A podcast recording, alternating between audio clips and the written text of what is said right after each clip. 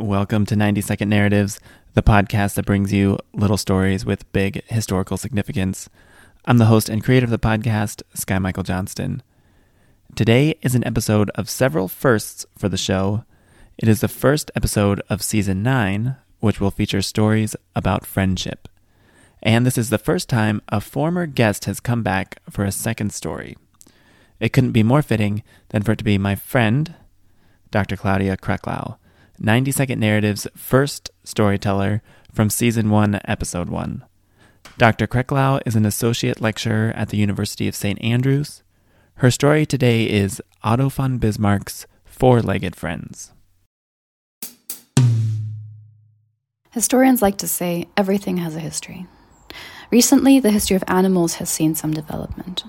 The history of dogs living closely beside humans for millennia as guards, workers, hunting aids, and companions illustrates a relationship with nature over time and sheds light on how our species has understood our role on our planet as owners, custodians, or exploiters of the natural world.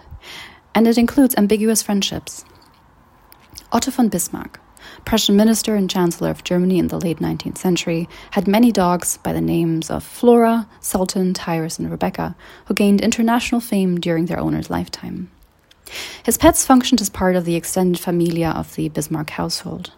During early mornings, Otto went for walks for before breakfast, accompanied by his hounds, and his dogs attended household meals as a rule. Indoors, they were free to roam about and rampage. Otto had the habit of feeding his dogs at a table, giving them six sausages for their dinner in front of guests on the eleventh of April, eighteen seventy-nine. This made the Tyruses and Rebeccas of the Bismarck household well known among their circle of friends, acquaintances, and colleagues. In the eighteen eighties, when Bismarck became despondent, he only wanted to spend time with his pets, wanting no human company. These dogs clearly meant a lot to Otto von Bismarck, yet attitudes towards animals at the time were ambiguous at best, and Otto not immune to the general acceptance of violence towards them. At some points, Bismarck's treatment of his pets aimed to merely avert danger to humans. One of the Tyruses, on the thirteenth of June eighteen seventy-eight, jumped upon the foreign emissary Gorchakov during a visit. When the diplomat visited again in May of eighteen eighty-one, his dog Tyrus was tied away to prevent a repetition of the international debacle.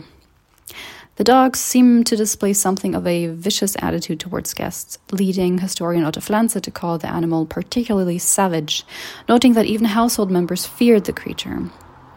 As these dogs have also served as hunting aids, such behavior should not entirely surprise us. Yet at other times, Bismarck's treatment of his dog was beyond any measure of the reasonable. When Rebecca displayed behavior Bismarck called wanting in domesticity in eighteen forty-five, he chained her up for several days on end. Several anecdotes recollect the dogs attacking or threatening smaller dogs or even members of the Bismarck family, such as Otto's daughter's lapdog and his wife Johanna when dancing with Otto, eliciting growls from the boarhound. In the response to the attack on the smaller pet, Bismarck lashed the animal with a riding whip until he could no longer lift his arm. Contemporaries noted that Bismarck punished his dogs severely. The most extreme example of Bismarck's violence against his hounds is the case of Sultan's death in eighteen seventy-seven. Christoph von Tiedemann, a colleague, recollects, during coffee it was suddenly discovered that Sultan, the big boarhound, who had just been spoiled by everyone at table, had disappeared. As Sultan had a love affair in a nearby town, the party presumed him there, as on previous occasions. When Sultan returned, Bismarck said angrily he would give the dog a good thrashing when he found him. When he returned, the guests were told Sultan was on his last breaths.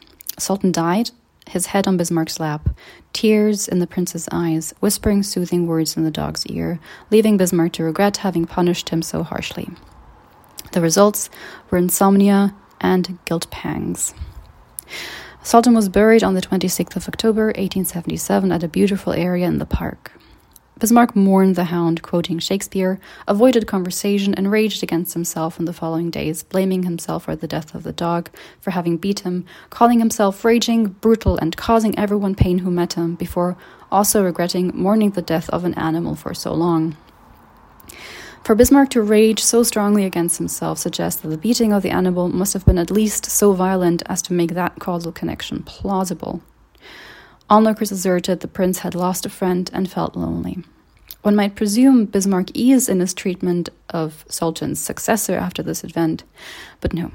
When Sultan's successor Tyrus, a dog of the same breed, ripped a maid's dress, Bismarck beat this dog as well.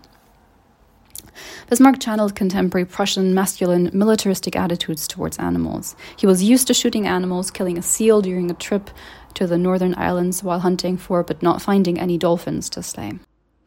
It was only after having completed such deeds that regret hit the constant hunter. Regarding his dead seahound, Bismarck wrote that he was sorry to have shot it because it had such a good-natured, dog-like face and great beautiful eyes that I was decently sorry. Yet at the same time, the compassion for the dead mammal lay closer to the values of anti-vivisection activists active in this era. Further, when Kaiser Wilhelm the Second gave him a dreadful black dog, a caricature of a dog with a huge head, drooping eyes, scantily thin, small-chested, without breed, and pitiful to look on, Bismarck considered poisoning him, but told his family friends, "Yet he likes me so very much, has such good loyal eyes. Therefore, I cannot make the decision to do it." His family friend, Spitzenberg, found the sentimental love to animals both charming and odd in equal measure. On more than one occasion, Bismarck expressed the hope to meet his dogs in the afterlife. When visiting the Bismarcks, Spitzenberg heard Johanna, Otto's wife, say about dear Flora's death that she hoped to meet her pet in the next realm. Bismarck replied, "And why shouldn't that be? I certainly hope to meet dogs and horses in heaven." Similarly, a friend recollected him saying, "These old German forefathers of ours had a kind religion.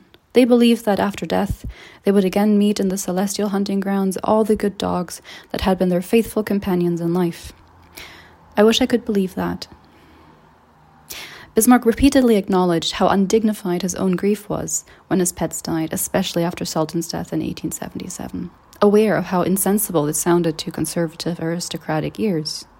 And yet, treasuring his pets emotionally places Otto von Bismarck into the long line of paradoxical Central European lovers of nature and skeptics of humans, all the way to Hitler and his well-known German shepherd Blondie.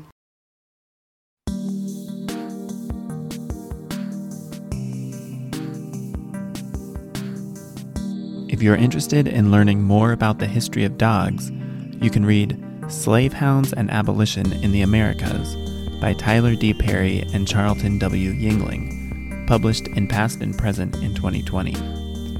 On early animal rights movements in the nineteenth century, you can consult the twenty seventeen book Anti-Vivisection and the Profession of Medicine in Britain, A Social History, edited by A W H Bates and published by Palgrave Macmillan. Thank you for listening today.